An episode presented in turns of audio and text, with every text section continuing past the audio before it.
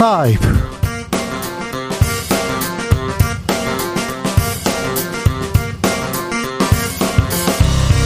이천이십삼년 삼월 십육일 목요일입니다. 안녕하십니까, 주진우입니다. 윤석열 대통령 일박 이일 일본 순방 일정을 시작했습니다. 대통령의 일본 방문은 사년 만입니다. 이번 순방에서 한일 정상회담에서 윤석열 대통령 어떤 숙제를 풀어야 할까요? 강창일 전 주일대사에게 들어보겠습니다. 주 최대 육십구시간 정부의 근로시간 개편안, 윤 대통령의 공약에서 비롯되었습니다. 그런데 윤석열 대통령 주당 육십시간 이상은 무리다, 이렇게 밝혔습니다. 주무부처에서는 당황하고 있다는데요. 기자들의 수다에서 들여다보겠습니다. 한일 정상회담이 열리는 오늘, 북한은 또 미사일을 발사했습니다. 어떤 메시지일까요? 또 한국과 일본의 정상은 어떤 메시지를 낼까요? 지금은 글로벌 시대에서 들여다봅니다. 나비처럼 날아 벌처럼 쏜다. 여기는 주진우 라이브입니다.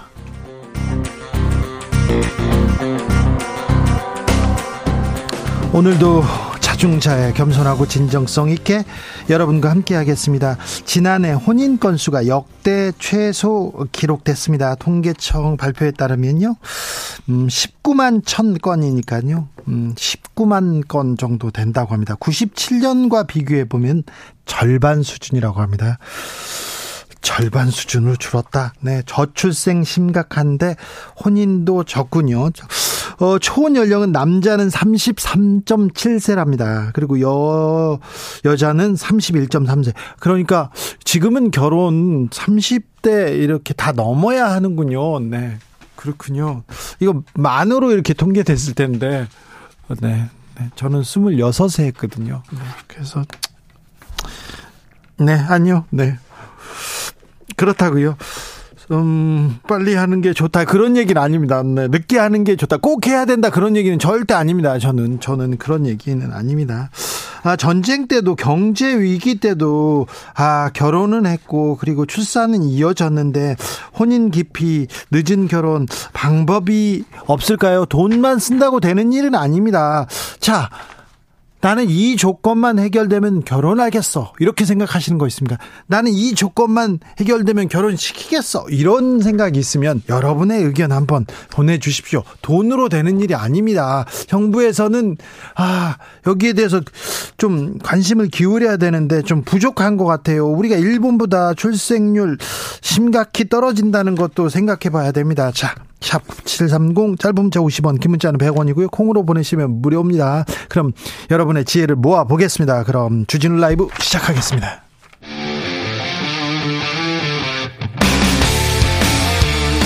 탐사보도 외길 인생 이십년, 주 기자가 제일 싫어하는 것은?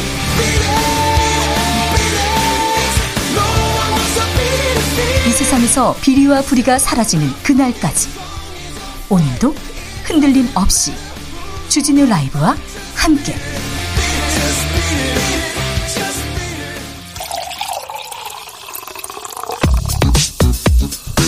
진짜 중요한 뉴스만 쭉 뽑아냈습니다. 주스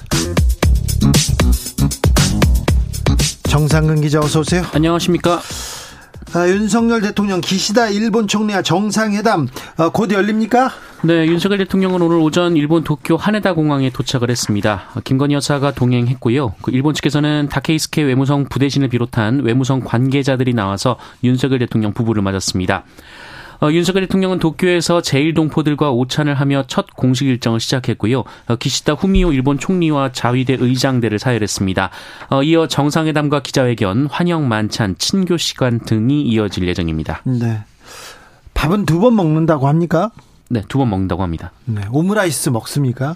네, 두 번째 먹습니다. 오므라이스의 의미에 대해서도 저희가 잠시 후 강창일 대사한테 물어보겠습니다. 강제동원 피해자들은 미쓰비시 중공업에 대한 채권 추심 소송 제기했습니다.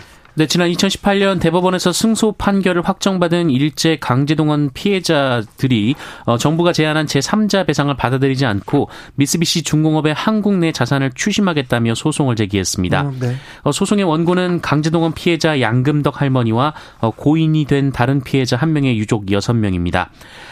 피해자들은 미쓰비시 중공업의 한국 내 법인의 엠에이치파워의 자산을 추심하게 해달라라고 청구했습니다. 네. 소송 대리인단은 이 피해자들이 제삼자 변제안을 거부하고 있다라면서 이에 따라 일본 기업의 국내 자산을 신속하게 현금화해서 피해자가 원하는 방식의 배상을 받게 노력할 것이다 라고 밝혔습니다. 일본에는 걱정 말라고 대통령이 우리 대통령이 얘기했는데 피해자들한테도 이거 어떻게 하겠다 이 얘기는 좀 해줘야 되는 거 아닌가 이런 생각합니다. 역사의 화해, 화해란 가해자의 범죄 고백에서 시작된다. 이렇게 피해자들은 우리의 인권을 가지고 우리 인권을 대가로 굴욕 외교하고 있다. 이런 목소리를 내고 있다는 거 대통령 명심하고 계시지요. 자, 이거는 뭐 보편적 인권과 상식 문제입니다. 역사와 정의의 문제입니다.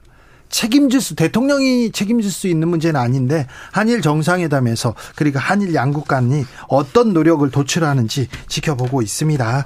아, 좀 잘 좀 해 주십시오. 네, 국민의 한 사람으로서 부탁드리겠습니다. 북한은 오늘 또 탄도미사일을 발사했습니다. 네, 한일 정상회담이 열리는 오늘 오전 북한이 대륙간 탄도미사일 아이씨비엠을 발사했습니다. 이 북한의 아이씨비엠 발사는 오전 일곱 시 십 분쯤 이 평양 순안 일대에서 이뤄졌고요. 동해상으로 발사가 됐습니다. 네. 앞서 이 정상각도 발사 도발이 예측되기도 했으나 이번에도 고각으로 발사를 했고요. 이 미사일은 약 천 킬로미터 정도를 비행한 뒤 동해상에 탄착했습니다. 천 킬로미터라 천 킬로미터면 그러면 국내를 이렇게 한반도를 사정권에 두는 건데요. 정부의 대응은 어땠습니까? 네, 윤석열 대통령은 일본으로 출국하기 직전에 긴급 국가안전보장회의 상임위원회를 열었는데요. 어, 이 자리에서 북한의 무모한 도발은 분명한 대가를 치를 것이다라며 어, 한미일 안보 협력 강화를 강조했습니다. 대가를 치를 것이다 이렇게 얘기했습니다. 그러면서 한미일 안보 협력 강화 얘기했는데 아, 미사일을 발사할 것으로는 정세현 장관도 예측했지 않습니까? 군사 도발할 것으로는 아, 모두 예측했는데 이 대응이 어떤 반응을 이렇게 그리고 후폭풍을 몰고 올지도 보겠습니다. 한미일 안보협력, 아, 일본과의 군사정보협력을 어느 수위까지 올릴 건지 이 부분에 대해서도 관심사인데요. 김종대 의원에게 잠시 후에 자세하게 물어보겠습니다. 어, 윤 대통령 주 육십 시간은 너무 많다 이런 말을 했습니까? 네, 근로시간 제도 개편안을 입법 예고까지 한 고용노동부의 재검토를 지시한 윤석열 대통령이 연장 근로를 하더라도 주 육십 시간 이상은 무리라면서 보완을 지시했다고 안상훈 대통령실 사회수석이 밝혔습니다. 네. 안상훈 수석은 윤석열 대통령은 입법 예고된 정부안에서 근로시간에 적절한 상한 캡을 씌우지 않은 것에 대해 유감으로 여겼다라고 밝혔습니다. 네, 그런데 이거 주 육십 시간 근로시간 이거 연장하는 거 윤석열 대통령이 공약한 사항 아닙니까? 윤석열 대통령이 지시한 사항인데 지금 육십 시간 너무 많다 이 얘기가 나오니까 대통령실 그리고 노동부 좀 혼란스러워하고 있어요. 네, 어, 육십구 시간 논란은 노동부가 지난 육일 개편 방안을 발표하기 훨씬 전부터 논란이 이어져 왔는데요. 어, 그럼에도 대통령실이 이제 와서 노동부의 최대 노동 상한선이 너무 높다라고 발표한 것이 어, 노동부와 대통령실이 엇박자가 났다거나 여론을 의식한 것 아니냐는 지적이 나오고 있습니다. 어, 이에 대통령실은 그동안 여러 나 목소리가 나온 것을 정부가 세밀하게 살펴본 후에 어, 현장에 더 잘 맞는 법안으로 바꾸겠다는 것이라고 설명했습니다. 알겠어요. 엇박자는 또 나는군요. 경찰이 한국노총 압수수색했어요? 네, 한국노총 전 수석부위원장이 전국건설산업노동조합 측으로부터 수억 원을 받았다는 의혹과 관련해서 서울경찰청은 오늘 오후 한국노총 사무실과 어, 이 사람의 주거지를 압수수색했습니다. 알겠습니다. 이제 민주노총, 한국노총, 노총에 대한 네, 수사가 계속되고 있는 거는 여러분께서도 또 느끼고 계시죠? 이낙연 전 대표 제명하라 뭐 이런 민주당 당원들의 요구가 있었는데요. 민주당이 공식 거부했습니다. 네, 민주당은 일부 당원들의 이낙연 전 대표 제명 그리고 박지원 전 공동비상대책위원장의 징계 청원에 대해 수용할 의사가 없다라고 밝혔습니다. 조정식 민주당 사무총장은 해당 청원에 대해 이미 이재명 대표께서 유튜브 라이브 방송과 에스엔에스 등을 통해 입장을 밝힌 바 있다라고 밝혔습니다. 네. 특히 이낙연 전 대표 제명 청원에 대해서는 이낙연 대표는 이재명 대표는 이낙연 전 대표가 당의 소중한 자원임을 강조하셨다라고 말했습니다. 네. 얼마 전에 이재명 대표가 유튜브에서 이런 얘기를 했었죠. 누구한테 좋은 거냐 이렇게 물어봤는데 어, 지금 민주진영 전체에 큰 피해를 주고 있다 이런 얘기에서 지금 한 발짝 더 나간 것 같습니다. 전두환 씨 손자 전우환 씨 폭로 이어집니다. 네, 전두환 씨의 손자 전우환 씨는 오늘도 여러 언론과의 인터뷰에서 폭로를 이어갔습니다. 먼저 전두환 씨에 대해서는 무고한 시민들을 반란자라고 몰아간 건 죄라면서 네. 사람을 죽여놓고도 민주주의의 아버지, 영웅이라 불리고 있다라고 비판했습니다. 네. 전우환 씨는 또한 본인의 친모가 엄청난 양의 채권이 발행돼서 이를 현금화하기 위해 누군가를 통해야 한다. 그러니까 돈 세탁을 한 정황이 있다라고 말했고요. 예? 자신에게도 몇십억 원의 자산이 들어왔다라고 밝혔고 구체적으로 유학생활을 하면서 들어간 돈만 최소 십억 그리고 비엘에스엘이라는 회사의 이십 퍼센트 지분, 웨어밸리라는 회사의 비상장 주식, 이 준 아트빌이라는 고급 부동산 등이 자신의 명의로 넘어왔다라고 주장했습니다. 지금 자신이 자기의 죄를 고백하면서 지금 어, 단서를 던지고 있습니다. 조금 전 한일 확대 정상회담 시작됐습니다. 윤석열 대통령과 기시다 총리의 모두 발언 잠시 듣고 오시겠습니다. 지금까지 한일 확대 정상회담 윤석열 대통령과 기시다 총리의 모두 발언 듣고 오셨습니다. 어, 전두환 씨 손자 전우환 씨 폭로 이어갑니다. 근데 신빙성 있는 내용들 쏟아내고 있어요.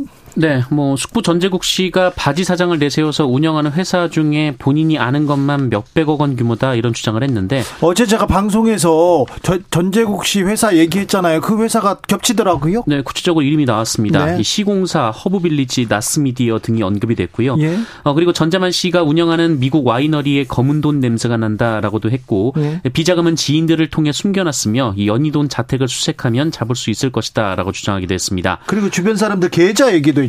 네, 이 전두환 씨는 현금을 사용했고 주변 사람들의 계좌를 이용했다라고 주장을 했고요. 예. 어, 전두환 씨가 배드민턴을 칠 때 맞상대하러 온 국가대표 선수들에게 한 명당 백만 원 이상의 거금을 지급했다라고 주장했습니다. 자, 선수들 불러서 하루에 이렇게 백만 원씩 줬다 얘기했는데 제가 어제 방송에서 주말마다 그 연희동에 있는 외국인 학교에서 배드민턴 쳤다는 얘기 했지 않습니까? 그리고는 소갈비 점심 때 먹었는데 그게 수백만 원이었다 얘기했는데 거기에서 좀 한 발짝 더 나갑니다.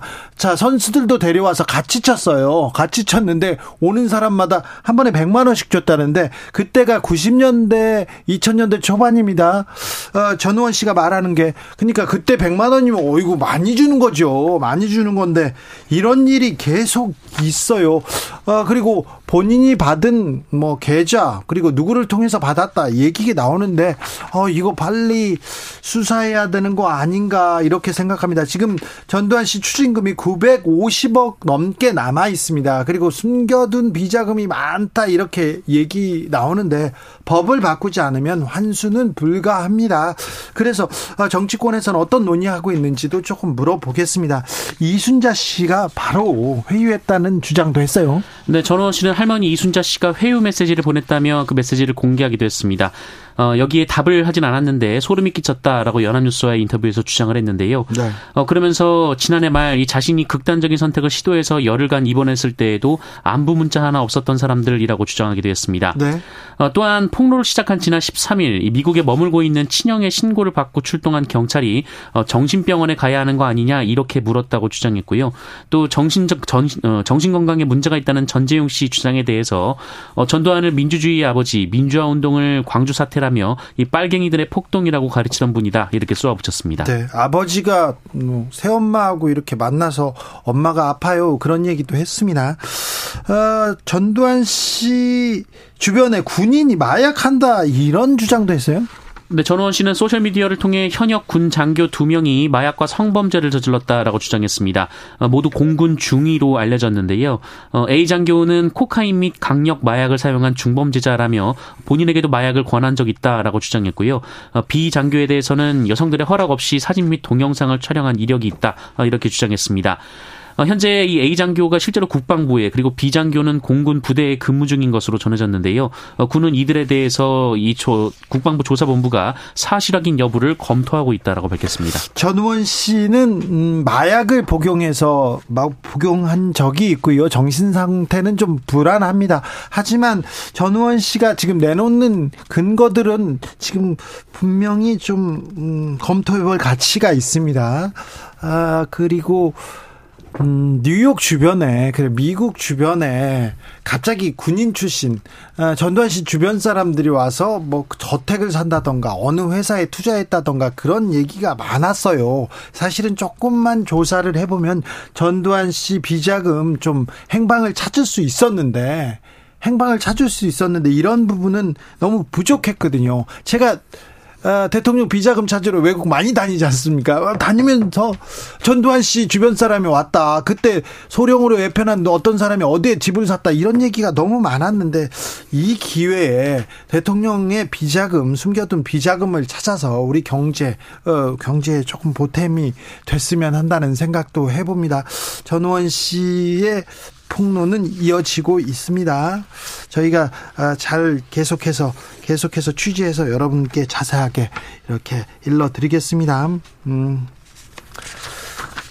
불이 났습니다. 큰 불이 났습니다. 경북 상주에서요. 네, 경북 상주시 외남면에서 산불이 발생을 했습니다. 산림당국은 산불 이 단계를 발, 발령했는데요. 네. 오늘 오후 두 시 오십사 분쯤 경북 상주시 외남면 흥평리 산 팔십사 다시 일 번지 일대에서 발생을 했고, 어, 예상되는 피해 면적은 백 헥타르 미만으로 알려지고 있습니다. 네. 자, 지금 아, 산불 계속 이어진다는 뉴스 전하는데요. 아, 산 주변에서는, 들에서는 저기 쥐불놀이 그런 것도 안 되고요. 아, 담배 아, 굉장히 조심하셔 조심이 아니라 피우면 안 됩니다. 가면 안 됩니다. 절대 안 됩니다. 큰 피해 이, 일어날 수 있습니다. 천안 공사장에서 옹벽이 무너지면서 노동자들의 아, 노동자 세 명이 깔렸다고요? 네, 오늘 오후 두 시 오십 분쯤 충남 천안시 서북구, 서북구 이 직산읍의 한 공사장 배수로 작업을 하던 노동자 예순 살 노, 세 명이, 어, 육십 대 노동자 세 명이 작업 도중 무너진 옹벽에 깔리는 사고가 났습니다. 네.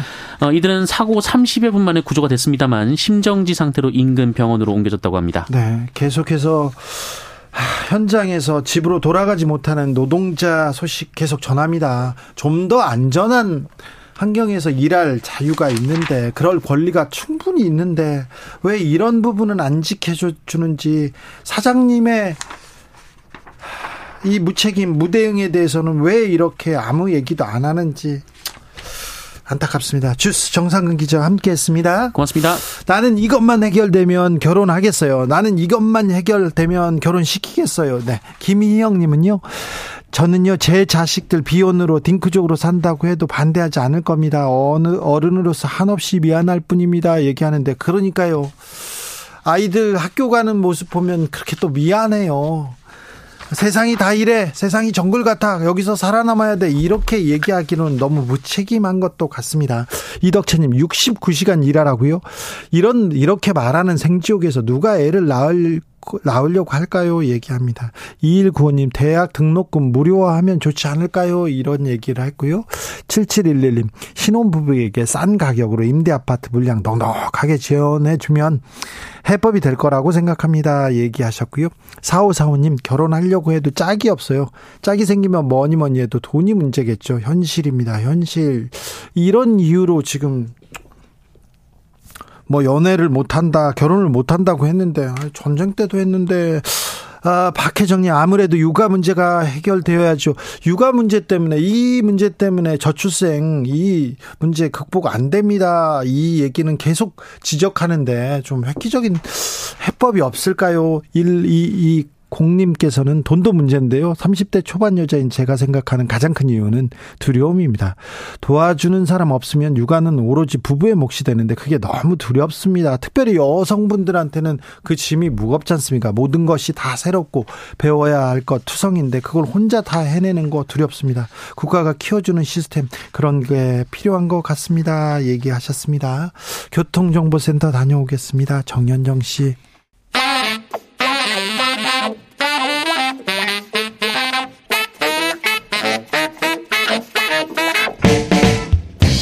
세계는 넓고 이슈는 많다. 우리의 시야를 국제적으로 넓혀보겠습니다. 국내 뉴스, 국제 이슈 다 덤벼라. 지금은 글로벌 시대.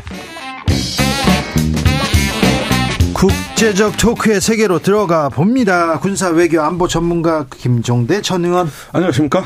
세계적인 평론 스케일 임상훈 인문결 연구소장 어서 오세요. 안녕하십니까. 네, 오늘 한일 정상회담이 있습니다. 북한이 미사일을 쏩니다.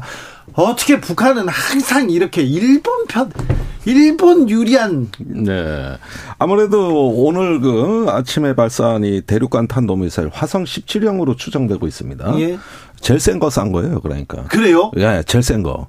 그 미국까지도 지금 긴장하고 있는 것 같아요. 네. 그러니까 한일 정상회담에서 그 한미일 안보 협력의 명분을 때맞춰 제공해주고 있거든요. 아니 그러니까요. 네. 꼭 울고 싶을 때 뺨 때리더라고. 그러니까요. 어, 네. 아니 한, 어쩌면 이렇게 기가 막힙니까? 그래? 한반도 음. 평화에는 아주 지금 그 골탕을 먹이는 데는 진짜 북한 네. 따를 따 따를. 예, 존재가 없죠. 그런데 네. 조금 전에 한일 정상회담에 이제 모두 발언에서도 그 얘기 하잖아요. 예, 기시다 총리가 먼저 북한의 미사일 발사 이야기를 꺼냈고, 예. 바로 우리 대통령 모두 발언에서도 그, 그 내용으로 하다 그랬어요. 이런 걸 보면은 이제 안보 협력 문제가 정상 이후에 굉장히 가속화될 것 같습니다. 이제 뭔가 현실 감각이 생겼잖아요. 하늘로 뭔가 미사일이 뿡뿡 날아다니고 이런 어떤 현실 감각이 있으면 안보 협력이 굉장히 그 가속화되는데.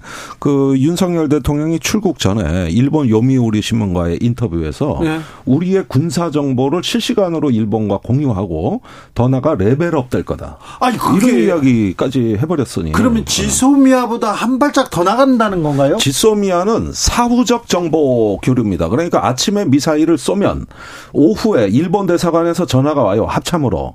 그러면은 일본 무관이 찾아가겠다. 그러면은 몇 시에 분석이 끝나니 그때 와라. 그러면은 이제 합참에서 유에스비나 아니면 문서로 준비해서 그 미사일 정보를 주는 겁니다. 이건 사후적인 정보 협조거든요. 여기서 이제 지소미아가 절차를 규정하고 있는 거예요. 그런데 지금 윤석열 대통령이 얘기하는 건 그 이상이죠. 그러니까 실시간으로 뭔 라인을 깔든지 망을 깔든지 미국을 우회하든지 어쨌든 우리가 보는 데이터를 동시에 일본도 봐라 이거예요. 그래요? 분석, 분석 안 된 거, 날 거. 이런 어떤 데이터가 그대로 나가니까 이거는 제가 돈으로 환산해도 몇백억 달러 가치죠. 일본은 지금까지 북한 미사일을 탐지 못해가지고 굉장히 애를 먹고 총리가 일본 의회 나가 질책을 받았는데. 그래서 미국을 통해서 야 네. 한국한테 좀 한국 정, 정보 좀 줘라 정보 좀 줘라 계속 그랬던 거 아니에요. 그게 티사라고 해서 한미일 삼국 그 군사정보 교류 각서가 있습니다. 그곳에 근거를 할 수도 있고 아니면 한일 간에 새로운 협정을 맺든지 해서 이제는 정보를 실시 간으로 준다. 이건 동맹국 아니면 불가능한 거예요. 동맹이 아니면 군사적으로 강한 동맹이 아니면 절대 불가능한 일입니다. 일본을 믿을 수가 있을까요? 그런데 이제 이렇게 그 정보가 넘어가게 되면 우리 기술 정보가 다 노출돼요. 우리 레이더의 주파수 대역이라든가 레이더 성능이라든가 이런데 우리가 지금 탄도탄 조기 경보 레이더 네 대, 이지스함 세 대 여기서 이제 어 만들어진 고도의 전문성 노하우로 축적된 이 군사 기밀이 일본에 간다는 거예요. 그러면 일본은 여태까지 그 북한 미사일에 대한 오판이라든가 또 잘못된 어떤 그 경보 발령이라든가 이런 기존의 안보 취약성 다 해결되는 거죠. 전부 다 해결이 되니까 이건 당장 아리가도 고자이마스 하고 고개를 숙여도 시원찮을 일인데 고맙단 소리를 안 하네. 작년 프놈펜에서 십일월에도 이 얘기를 하고 지금도 이 얘기를 하는데. 고맙다는 얘기도 안 해요 이제? 안 해요. 당연한 듯? 어, 안 해요. 난 그게 제일 반성하는 일본은 내가 기대 안 해요. 예. 안 할 거니까. 그러나 감사하는 일본도 없나요 이번에.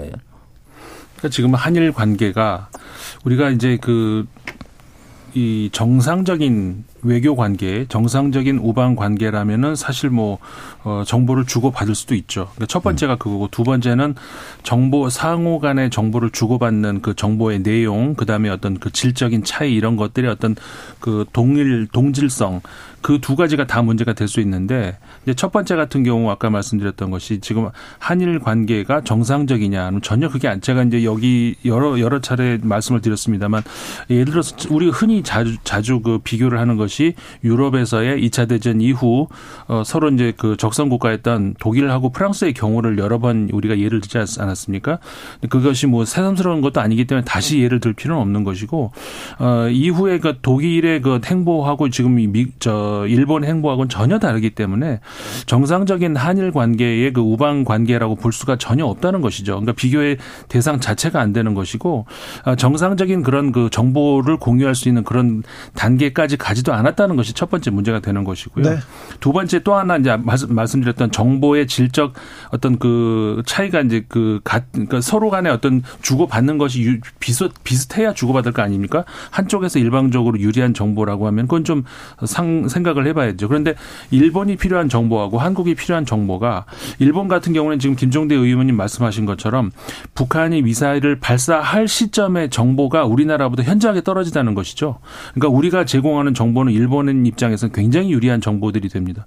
그런데 일본이 그, 그, 지소미아도 마찬가지인데, 일본이 우리에게 주는 정보, 과연 우리에게 어느 정도 가치가 있을까요? 그거는 한참 그 지난 다음에, 그리고 저 어떻게 보면 한반도와는 관계 없을 수 있는 그 동해 혹은 그 태평양 쪽으로 가는 그 직접적인 우리하고는 관, 물론 뭐 관련이 있을 수는 있지만은 직접적인 어떤 그 정보의 질적 차이가 차이가 난다는 점에서 그냥 그 일대일로 주고받는 그런 정보가 아니라는 거죠. 그런데요, 어, 오늘 한일 확대 정상회담에 음. 어, 대통령 옆에 통역, 그 다음에 박진 외교부 장관, 그 옆에 김은혜 홍보수석, 그 옆에 김태효 예. 일 차장, 국가안보실 일 차장이 계속 얼굴을 이렇게 대통령이 말할 때마다 이렇게 쳐다보고 있는데, 저는 김태효 음. 차장의 얼굴이 계속 걸립니다. 예, 어쨌든 이번에 판을 깐 그 핵심 주역입니다. 예. 예, 그리고 어, 굉장히 그 어떤 친일적인 행각으로 많이 화제가 됐었고. 그래서 친일적인, 너무 친일적인 행각이어서 이명박 정부 때 중간에 이건 너무하다 해서 내보낸 사람이에요. 네, 경질했던 사람이에요. 군사정보보호협정을 밀실해서 자, 예, 체결하려다가. 군사 한일 군사정보협정을 밀실해서 하는데 이건 너무 나갔다고 이명박 정부에서 이게 거 경질한 인물인데, 네. 지금 군사정보협정이 지금 이렇게 되고 있잖아요. 그런데 지금 나는 이유를 모르겠는 게, 그 지금 모든 언론에서 한일 정상회담 성과로 지소미아, 한일 군사정보보호협정 활성화 얘기를 하는데, 그 진짜 활성화됐습니다. 이런 게 왜 보도로 나오는지 모르겠어요.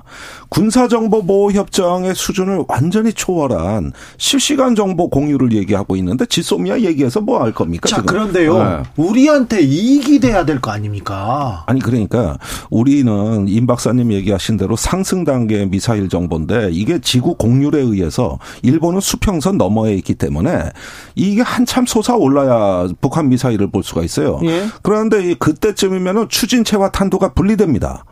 그러면 우리는 한 발의 미사일이 분리되는 걸로 정확히 알고 있는데, 네. 일본에서는 이게 미사일 두 발로 보이는 거예요. 네. 그러니까 항상 발수가 틀려. 음. 그다음에 재원이 틀려요. 그다음에 오작동 경보가 떠올려요.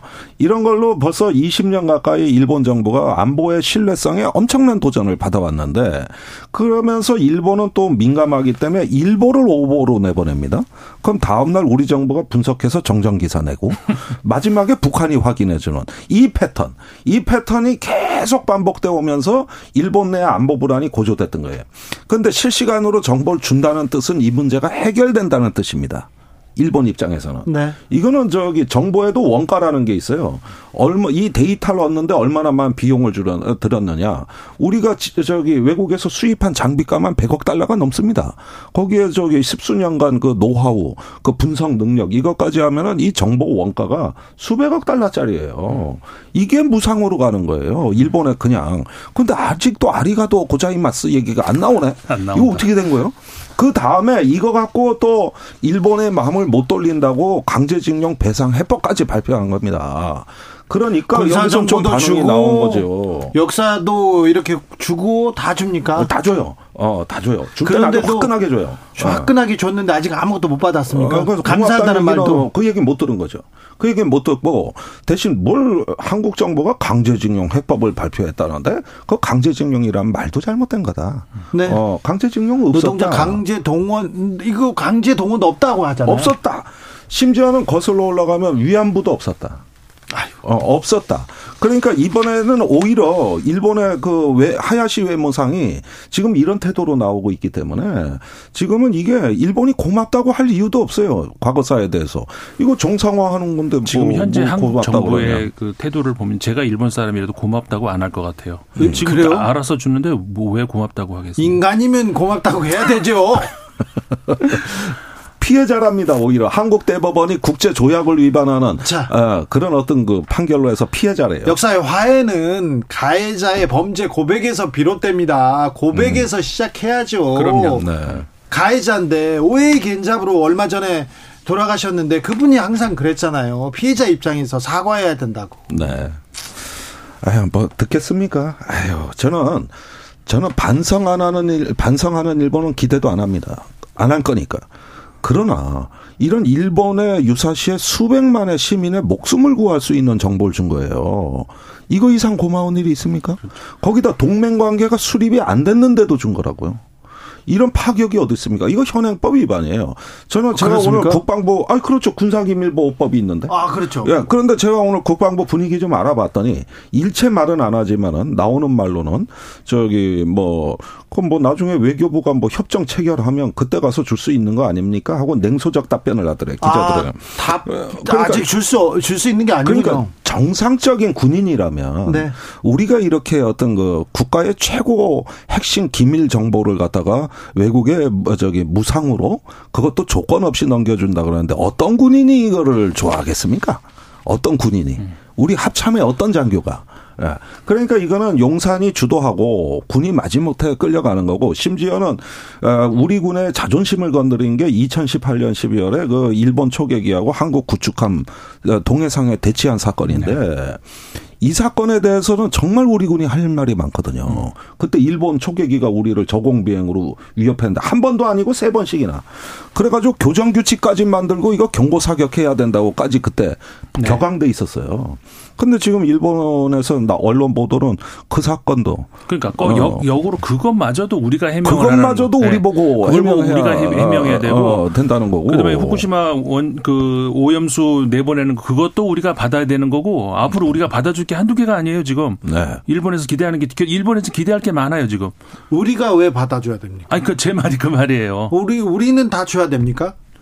아니 그러니까 이런 뭐. 문제도 어떤 양국 정부가 대승적으로 만나가지고 이 문제를 논의하고 이 정도에서 절충하고 합의자 하자 그러면 저는 마음에는 안 들지만 외교니까 네. 그거는 저기 국민들이 이해해줄 여지도 좀 있다고 봐요. 아, 우리 국민들 마음 넓어요. 지금 저기 전개되는 양상은 그게 아니에요. 일본이 요구하면 우리는 응하는 또는 요구하지 않아도 응하는.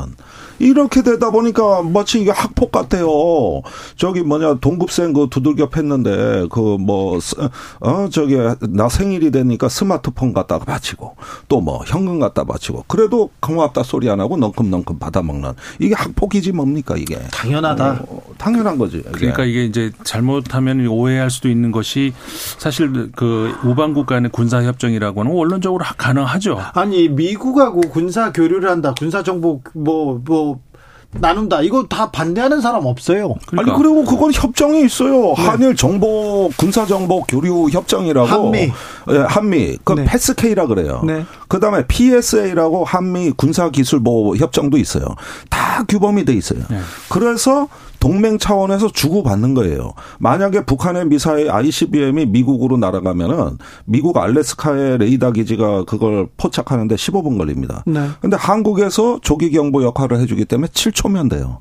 우리가 미국 본토의 안보에 엄청난 기여를 하고 있거든요. 네. 이렇게 이제는 수평적 관계가 많이 이루어져 있다고. 그러니까 주고받는 거고 상호 이익이 증진되는데 이거는 동맹 조약이 있고 네. 그다음에 동맹 조약도 부족하고 거기에 바탕을 둔 세부적인 정보 협정이 존재할 때 예. 이런 정보 공조가 가능한 겁니다. 그런데 그렇죠. 일본하고는 뭐가 있어요?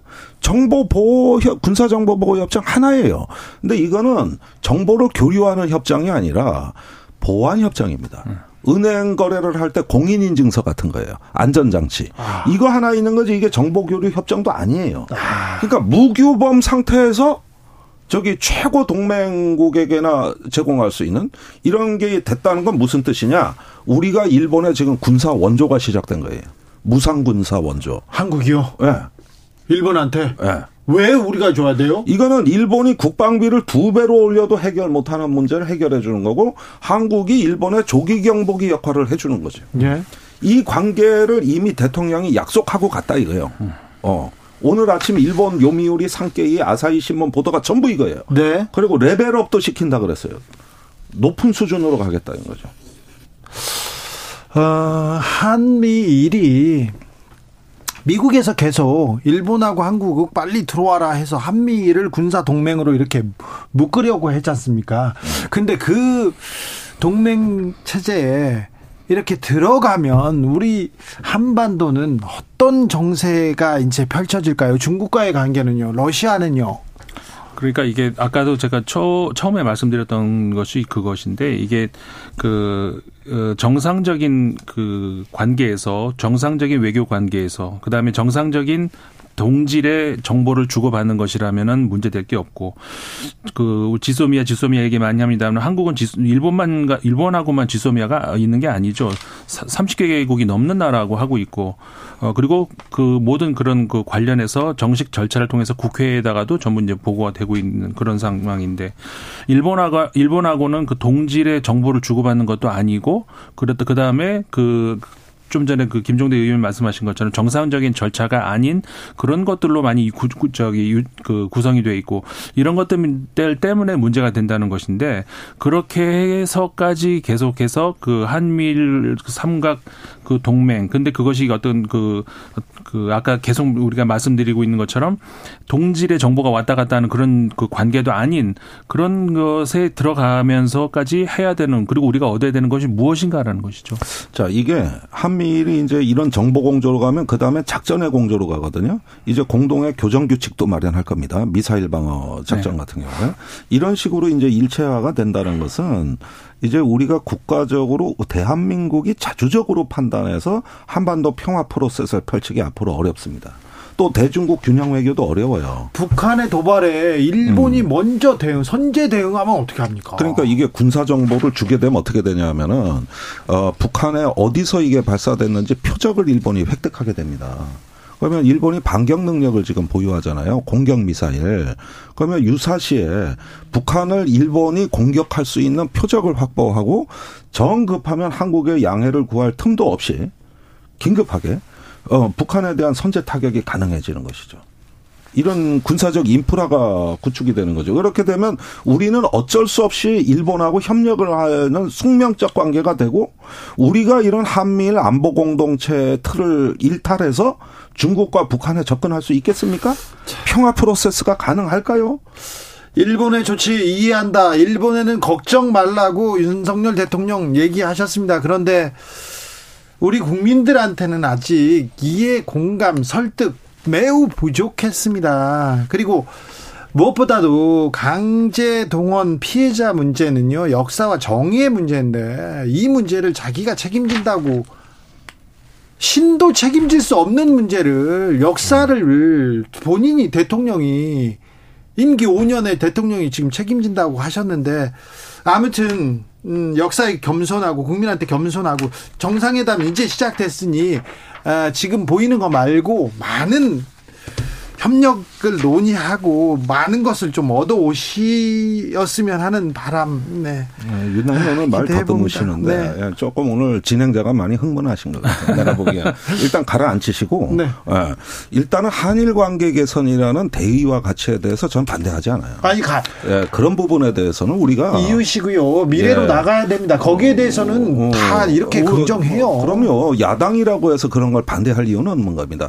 그러나 그렇게 가기 위해서는 진실의 문을 열어야 되고 음. 그 기초 위에서 정부와 정부가 아니라 양국 국민이 화해하고 그 접점을 찾을 수 있는 이런 공공성을 갖고서 양국 관계의 기초를 쌓아 올려야 되는 것이지 이렇게 일방적으로 폭주해버리면 이게 가능하겠냐는 거예요. 모래성 아니냐는 거예요. 그, 그리고 그. 일본 국민의 평화적 본성을 믿고 그들과 손잡고 가겠다고 좀 우리가 이런 어떤 정신을 주도해 줘야죠.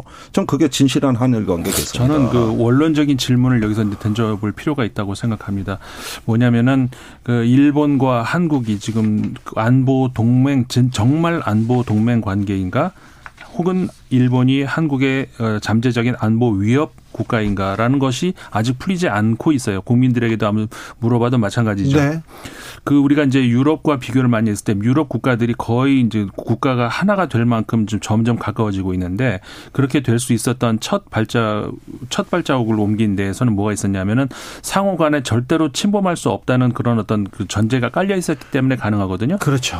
가장 그, 중요하죠. 그렇죠. 그러니까는 예를 들어서 그 당시에는 지금하고는 이제 상황이 많이 다르니까 일 세기 전이었으니까는 거의 일 세기 전이니까 그때는 그 석탄, 철강 이런 것들이 전쟁 물자로 쓰였던 시기였기 때문에 이거를 아예 그 어느 쪽에서도 전쟁 물자를 쓸 수 없도록 완전히 묶어버리는 이런 조치가 있었기 때문에 독일, 프랑스, 영국 이런 나라들이 동맹을 할 수 있었고 결국 지금의 유럽연합까지 온 거였거든요. 백 년 걸렸어요. 백 년까지는 아니지만 하여간 수십 년이 걸렸죠.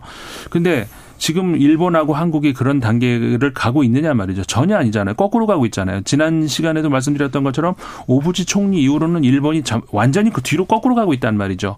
극우 국가, 독, 심지어는 독재 국가로 가고 있다까지 저는 얘기할 수 있을 거. 언제 정권 한 건 바뀌어봤나요? 그, 그 나라가? 잠시 바뀌었었죠. 그거는 이제 네. 정말 잠시, 네. 잠깐 사이에. 네. 그러니까는 그런 국가, 그리고 저 국민들, 우리 한국 국민들 사이에서도 어, 안, 잠재적인 안보 위협이 되고 있는 그런 국가 하고 과연 이런 그 정도의 고난이도의 그 동맹 그 할 수 할 수가 있는가 이 점 근본적인 문제부터 다시 한번 지켜 지켜봐야 될 것 같아요. 아, 무엇보다도 일본이 대한민국 주도의 한반도 통일을 찬성한 적이 없습니다. 그러니까 네. 한반도 평화, 한반도 통일에 가장 해방꾼 역할을 한 게 일본 아닙니까? 예. 북한하고 미국하고 협상 때도 그때 육자회담 때. 그때 고춧가루 뿌리고. 네. 예, 그런데 지금 이거는 굉장히 지금 역사적 순간이 왔는데 옛날에 미국의 도널드 레이건 대통령이 당시 한국 대통령 전두환, 일본의 총리 나카소네하고 삼국 동맹이라는 걸 내놨어요. 그때 한미일 삼국 동맹이라는 이야기가 처음 나왔던 겁니다. 그러나 이루어지지 못했죠. 대한민국이 그렇게 할 수는 없다. 그 전두환 시절에도.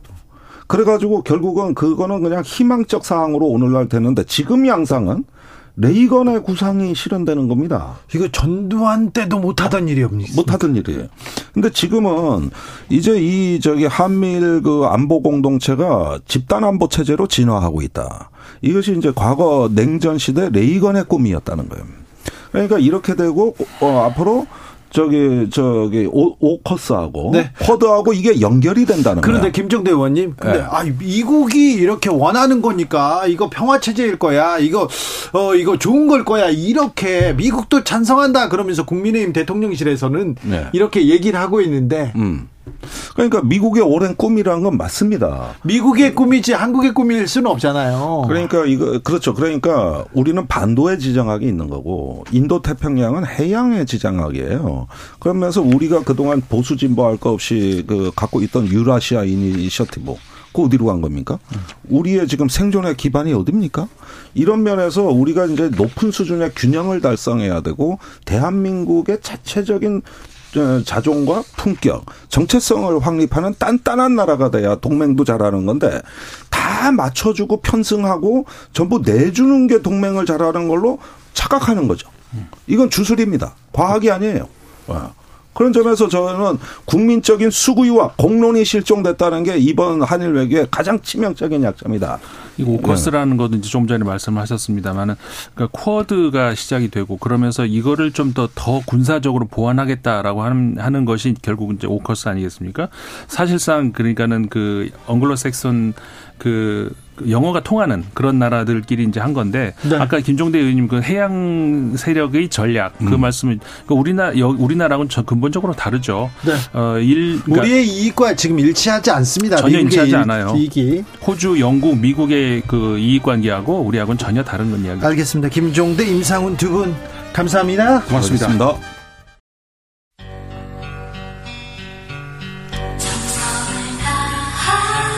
정성을 다하는 국민의 방송 케이비에스 주진우 라이브 그냥 그렇다고요.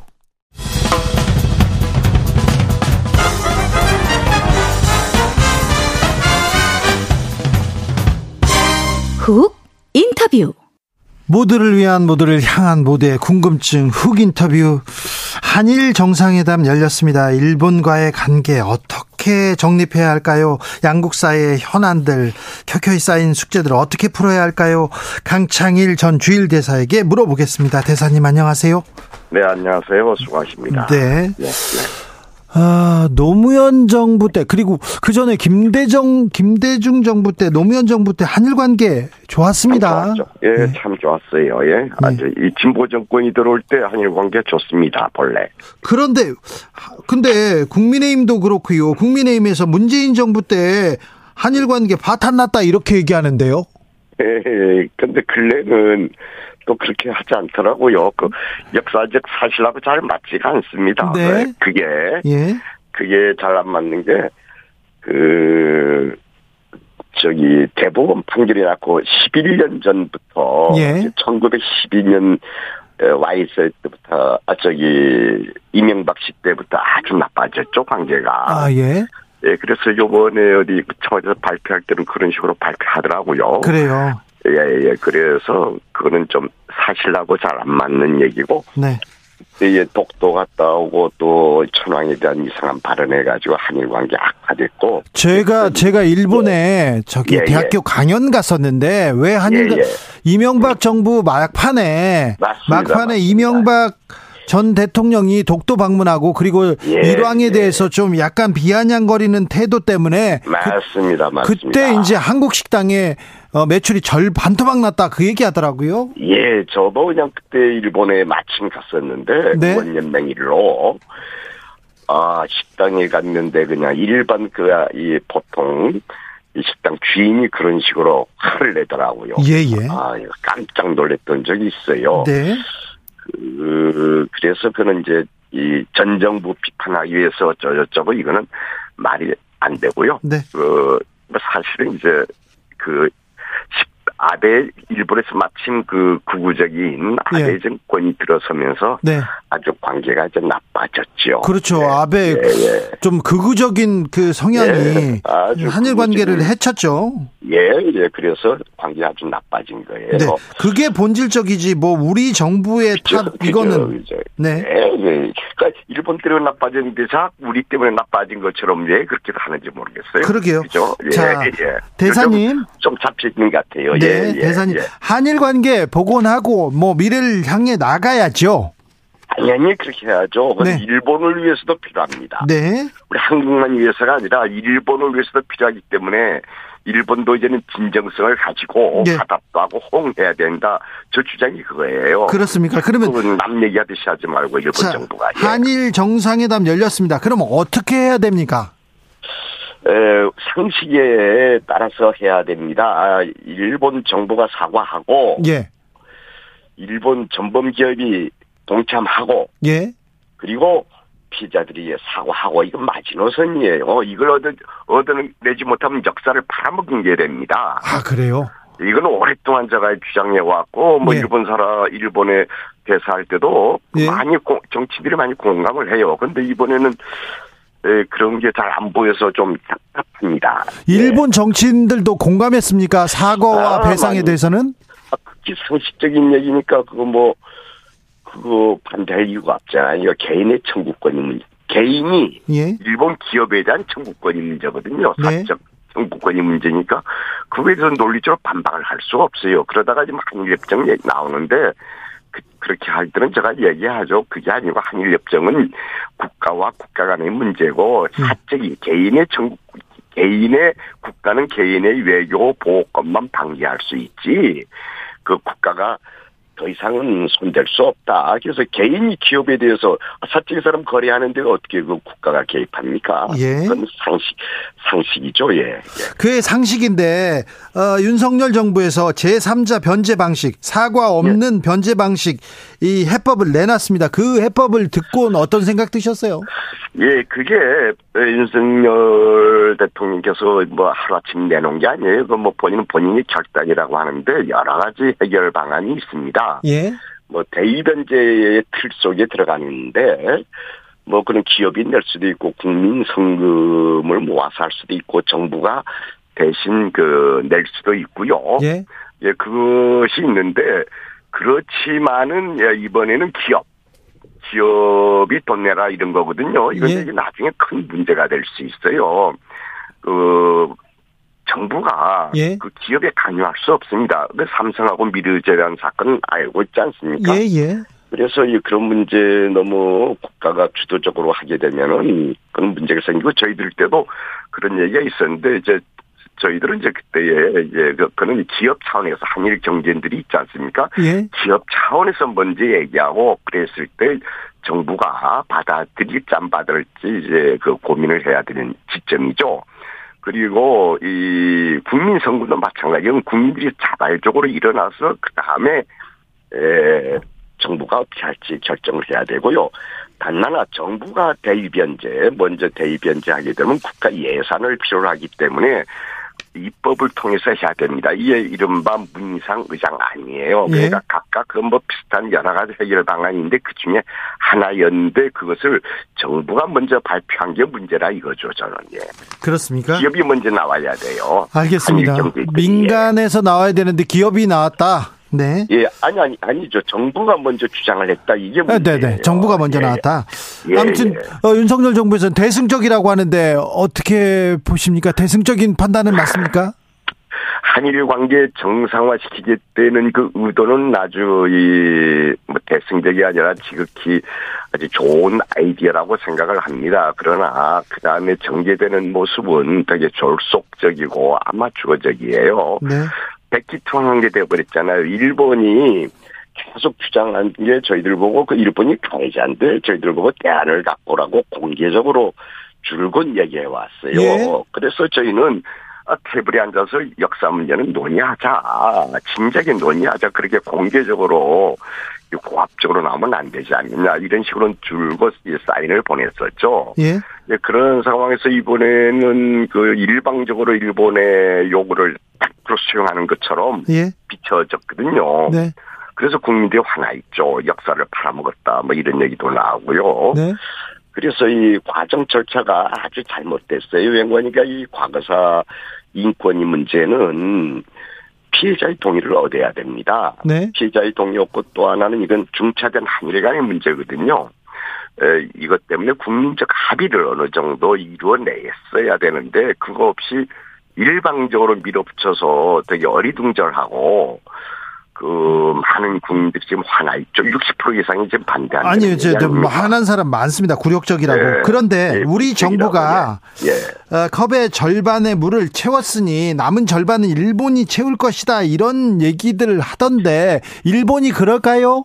예, 두고 봐야 되겠습니다. 이제 저도 일본 정부 보고 꼼수 부리면서 쪼잔하게 하지 말고 우리가 대승적으로 대국적 차원에서 이 결단을 내려서 그렇게 했지 않습니까? 네. 이건 협상한 게 아닙니다. 네. 우리 정부가 일방적으로 발표를 했거든요. 예. 그러면 지금까지 협상하던 거 전부 수습시켜놓고 발표를 했는데 그러면 일본 정부가 호응하고 화답을 해야죠. 네. 그런데 자꾸 이 꼼수를 부리는 것 같아요. 이렇게만 안 된다. 이거 한일 관계 정상화. 우호 증진은 한국뿐만이 아니라 일본을 위해서도 참 필요한 사안이에요. 예. 그래서 이제 우리가 공을 던졌으니 일본에서 받아들여서 좀 한일 관계 우호증진에 좀 나서줬으면 좋았다 하는 게 기시다 정부에 대한 저희 그 요망 사항입니다. 네. 네. 한일 그걸 얻어내야 됩니다. 한국 정부는. 네, 네. 얻어내야죠. 네. 네, 네. 어, 네. 한일 정상회담 열렸는데 윤 대통령 네. 일본에 갔습니다. 네. 예. 지금 예. 그 일본 정부에서 윤 대통령 이렇게 좀 어, 이렇게 환대하고 있습니까? 환대하는 거죠. 그 그래요? 아주 뭐 거기에 뭐 그 가만히 앉아서 떡을 먹은 거 아닙니까? 그러니까 크게 환대하고 있어요. 그래요? 예, 그게 그 별로 그게 이 국민들이 아니, 보기는 별로 안 좋을 것 같아요. 아니 환대하는데 오므라이스 준다고요? 아니 오므라이스 좋아한다고 해서 준 거 아니에요. 그런데 문제는 그저께는 뭐 만찬을 두 번 한다고 예. 뭐 오므라이스 나온다고 예. 그건 윤 대통령께서 좋아하시니까 좋은데. 그런 것들이 지금 중차대한 시기에 어떻게 뉴스거리가 되고 그 대통령실에서 그런 걸 발표를 합니까? 그거는 국민들을 욕되게 하는 거예요. 지금 그럴 사 때가 아니지 않습니까? 오므라이스 얘기할, 얘기할 때가 아니죠. 그럴 계좌가 아니죠. 예. 밥 두 번 먹는 거 그럴 거 얘기할 계좌가 그렇게 가심나는 좋은데 끝난 다음에 이게 사전에 그게 뉴스거리가 돼서 우스개가 돼버렸거든요. 예. 예, 아주 답답합니다. 아 그렇습니까? 근데요. 네. 예. 아니 대사님 외국에서 네. 큰 중요한 손님이 왔는데 뭐 줬어? 김치볶음밥 그러면 주변에서 너 왜 그랬니? 이렇게 얘기할 거 아니에요. 아니 저는 그 그거는 오히려 환 대통령께서 좋아하신다니까 그걸로 적대하는 거 오므라스도 뭐 고, 고급 오므라스가 있지 않겠어요? 그러니까 아마 그런 것이겠죠. 뭐 소주도 한잔 하면서 일본 사키라도 한잔 하면서 네. 허, 허심탄회하게 대, 대화한다. 아마 그렇게 의미를 부여하면 좋지 않겠어요? 난 그거 가지고 너무 심하게 얘기하고 싶진 않아요. 알겠습니다. 예, 예, 강 대사님께서 예. 어, 배상 해법 반대한다. 국민 육십 퍼센트가 반대한다는 그 네. 조사 얘기했는데요. 엠브레인 예. 퍼블릭, 케이스탯 리서치 코리아 네. 리서치, 한국 리서치가 지난 십삼 일에서 십오 일간 아, 아, 조사했습니다. 예, 예. 참 예. 사과, 네. 사과가 없는 해법 반대한다. 응답이 육십 퍼센트였습니다. 정확히. 맞습니다. 예. 네, 자세한 내용은 예. 중앙선거 여론조사 심의위원회 홈페이지 참조하시면 예. 되고요. 아, 근데 그런데 국민들이 네. 어떻게 이해하느냐, 어떻게 공감하느냐가 매우 중요하지 않습니까? 네네. 네. 근데 국민 설득은 네. 별로. 일본한테는, 일본한테는 걱정 마라 이런 메시지를 냈지 않습니까? 네네. 근데 우리한테는 안 내서, 일본에서는 윤 대통령 어떻게 봅니까? 아니, 뭐, 이 통 그게 아주 대단하다고, 아주 훌륭하신 분이라고, 그, 당장 거기 하나 또, 하나 또, 이, 코안 풀고 그냥 전부 그냥 자기 요구 백 퍼센트 됐으니까, 그래서 기시다 정부의 그 지지율이 그냥 사 퍼센트인가 오 퍼센트인가 뭐 일본 어디, 여론조사 기관에서 했는데 네. 올라갔다는 얘기 아니에요? 예, 어, 그렇죠. 그러니까 또 우리는 내려가고. 예. 그러니까 이제 그래서 이 굴욕적이 되고 구걸 해버린 꼴이 돼버렸다 이거예요. 예. 그래서 국민 설득을 해야 돼요. 이 피해자 동의도 얻어야 되고 그 의도는 좋습니다. 정상화시키겠다, 우호증진하겠다. 그러나 절차 과정이 생략돼 버렸거든요. 예. 그래서 지금이라도 늦지 않았으니 저희. 귀국한 다음에 국민 이해를 구하고 피해자 공의를 얻는 과정을 거쳐야 될 거예요. 예, 알겠습니다. 예, 예. 일본에서 인기 있는 한국 대통령이라 이거 참 전에 못 보던 일입니다. 네, 그래요. 예, 전에 못 보던 일이에요. 근데 네. 옛날 김대중 대통령께서 그때는 그 되게 인기가 있었어요. 아, 그렇네요, 그렇네요. 예, 그때는 그. 김대중 대통령 존경심이 있었죠. 네. 예, 일본에서 되게 핍박을 받았지 않습니까? 네. 그걸 전부 용서해주고 예. 이제 미래의 과거에 정확한 직시야 과거를 직시하고 미래의 장로로 나가자 해서 일본 의회에서 발표했는데 모든 일본 의원들이 일어서서 기립박수도 했고 지금도 김대중 대통령을 아주 존경하죠. 예. 많은 일본 분들이 예, 네. 여야 관계없이. 예. 알겠습니다. 자, 한일 정상회담 이것 말고도 과거 과거사 말고도 예. 풀어야 될 숙제들이 많습니다. 자, 우리 대통령 예. 이 문제는 해결해야 되는데 그런 숙제가 있습니까? 그래서 지금 저는 걱정이 한국에서는 반일 분위기가 고조될 것 같고 예. 국민들 차원에서 일본에서는 이제 뭐 지나가자. 과거는 다 끝났다. 이제 과거에는 꺼내지도 마라 이런 분위기가 되지 않겠어요? 예. 그렇게 하면서 한일 간의 현안들이 많지 않습니까? 예, 군함도의 그 세계유산, 유네스코 세계유산 등재, 어떤 문제, 또 지금 사도광선에 등재하려고 하죠. 이것도 전부 과거사하고 연결된 문제고요. 예. 그다음에 후쿠시마 오염수 문제, 어, 그 중요해요. 문제, 예. 예, 그것도 있고 후쿠시마 뭐 수산물 문제. 엄청나게 국민 건강과 직결되고 과거 역사와 관계된 문제들, 그다음에 독도 문제도 있지 않습니까? 네. 이런 문제가 산적해 있는데 이런 문제에 대해서 지금 윤 정부는 어떤 이 입장을 취할지 심히 걱정이 되고 많은 사람들이 거기서 우려를 하고 있어요. 예. 예, 그래서 이 윤 정부가 만에 하나 매국 매적적 정권이다 이런 말을 들으면 안 돼. 또 그럴 그런 정부가 아니고요. 윤석열 정부가 그러니까 그런 이제 디테일한 부분에서 지금부터 정신 똑바로 차려서 국민을 보면서 정치해 주시기를 간절히 예, 소망하고 있습니다. 예. 군사 정보 협정, 아, 예. 일본과의 군사 정보 협정과 그리고 군사 정보를 교류하는 것은 전두환 정권 때도 못했던 일이다. 이런 얘기를 김종대 의원이 하시더라고요. 아, 그, 예, 그때 못했다가 그 다음에 지소미아를 맺었지 않습니까? 네. 그 미국이 개입해가지고 한미일 안보 공조 문제 때문에 그래서 지소미아가 하다가 지난번에 아베 때, 아베 정권 때, 문재인 정부 때에 그걸 유예를 시켰는데 지금도 작동하고 있어요. 이 종료, 종료시키지 않고 유예했다가 지금도 계속 작동하고 있으니까 그것을 성과물로 얘기하면 곤란합니다. 네. 그러니까 뭐 현재 작동하고 있는데 아마 이거는 일본의 고도의 그 또 윤석열 정부의 고도의 그 정략적 차원의 발언 아닌가. 현재는 근데 뭐 갑자기 뭐 그 지소미아 얘기까지 필요 있겠어요. 그러니까 초점을 그 흐리기 위해서 과거사 문제에 대한 초점을 흐려서 안 보이기 때문에 일단 이것을 정당화시키기 위한 그 논법이 아닌가 뭐 이런 생각이 드는군요. 예. 예. 저 대사님 처음에 그 일본 가셨을 때 예. 아베 정부에서 굉장히 좀 좀 푸대접을 한다 이런 보도가 나오기도 했어요. 아 아베 후에 갔어요. 아베 후였습니까? 예, 예. 아, 아베가 그 예, 뭡니까? 실권을 갖고 있었고요. 예. 부대접이 아니라 그때 상황이 그 위안부 재판 결과가 났어요. 아주 냉랭한 분위기였어요. 그렇죠. 그런데 일본 정치인들은 그렇게 환대를 해주는데 일본 정부에서는 아. 그냥 저를 못 만나게 하는 거예요. 정치인들은 환대하는데? 예예. 예. 예. 일본 정부 특히 외무성이라든 이런 데는 각 당에도 이 만난 거 조심해달라. 그 네. 만나면 이상한 사인을 보내는 게 된다. 제가 그렇게 큰 건물도 아닌데 네. 그러니까 이 만나지도 말아라 뭐 이랬다고 해요. 자, 그래 그 당시 썰렁했어요. 예, 예, 그 당시 썰렁했는데 한일 관계 어떻게 해야 된다. 문재인 대통령은 어떤 얘기를 해, 하시던가요? 예, 문재인 대통령께서는 아주 이 한일 관계 정상화에 대한 의지가 아주 강했어요. 그래서 예. 저도 저를 보냈고요. 예. 근데 그때 아주 이 한일과 냉랭했을 텐데, 예. 그래서 올림픽을 계기로 해서. 이 일본을 방문하고 정상화시키려고 했고, 네. 그래서 여부와 일본 외무성 간에 많은 협상이 있었습니다. 네. 근데 그게 결과적으로 이 결실을 못 맺어서 되게 아쉽게 되는 부, 부분이고요. 예. 그런데 이제 문재인 대통령이 원칙을 중시하는 분이니까, 예. 그때의 피해자 중심주의, 피해자의 동의를 구해야 된다. 네. 그리고 사법부의 판결도 존중해야 된다.